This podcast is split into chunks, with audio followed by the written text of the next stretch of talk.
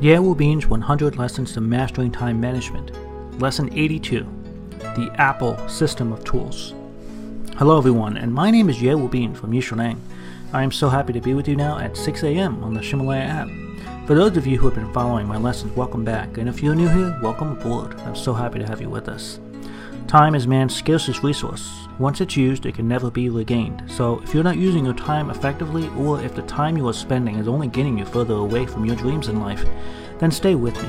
Listen a while, and I'm confident I can help open your eyes to a new path that will get you closer to your dreams. I want to remind you there are 100 classes in this album, and every class lasts about 6 minutes. It is updated at 6 a.m. New York City time each morning. In today's topic, let's talk about the tool system I use, the Apple system. First, I'll provide a preview of the whole system.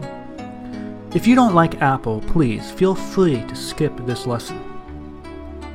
If you prefer tools using other systems, such as the Android system, I will provide recommendations for reference purposes in future lessons.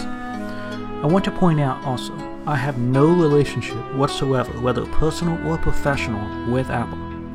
Each year I buy a new Apple phone and, and trade in my previous Apple phone. I do this to keep up with technology.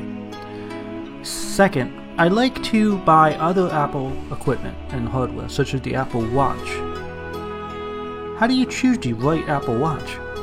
Actually, I'll, it's not that hard.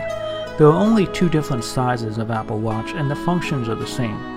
You can choose for many different band types and watch plates, but its function is the same. If you're looking for function, then I would choose the larger one. In my view, it's more convenient and it is better in the long run. I don't think it's necessary to buy a fantastic watch band. The normal one it comes with will be okay. The most important feature of the Apple Watch is that it can connect with the iPhone. Information is not entered via the watch, but rather the phone. But the watch acts as a display, which is very convenient. Meanwhile, Siri is also available on the Apple Watch, which is the function that I most often use. Third, the Apple has a wireless internet hub called AirPort, which allows you to use wireless internet even if there's no Wi Fi available. And the great thing about this device is that we can take it around when traveling on business, and we can use it anytime at a hotel or anywhere else to access the internet. Fourth, I recommend a tool called Apple TV. This tool is really amazing. It's a black set top device which allows us to project the content of our iPhone or iPad onto a television screen or a projection screen. That is really useful and allows us to share information with others easily.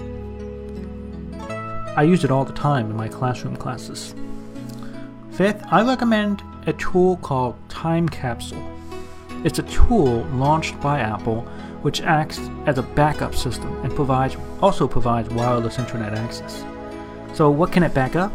It backs up the content of an Apple computer, such as the Mac.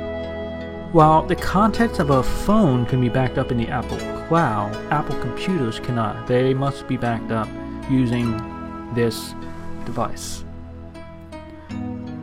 Apple's Mac backup can only be processed in the office or at home using the time capsule, and this time capsule costs about 2000 RMB, or a little less than 300 US dollars.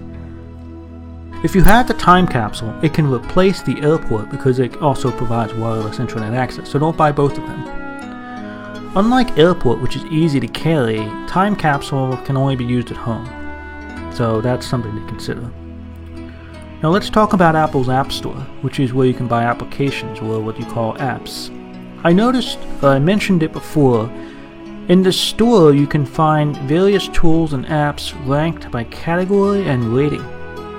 I often check what content is being updated on my phone because updates happen all the time and include features that I don't want to miss. Sixth, you should buy iPhones and iPads that have the most storage so that you can store more and install more. Of course, if you buy the smaller iPhone and iPads, you'll need to clean up your content from time to time to prevent it from running out of storage. Apple also has cloud space called iCloud if you run out of storage, you can use iCloud to store data there too. The Apple products may not be what you like, but if you're really serious about improving your time management skills, I really and you're serious about restructuring restructuring your life to accommodate these changes, then I encourage you to research this and to see if it will be a good fit for you. Be willing to try new things.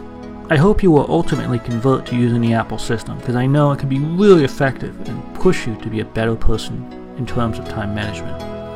Alright, guys, talk to you next time.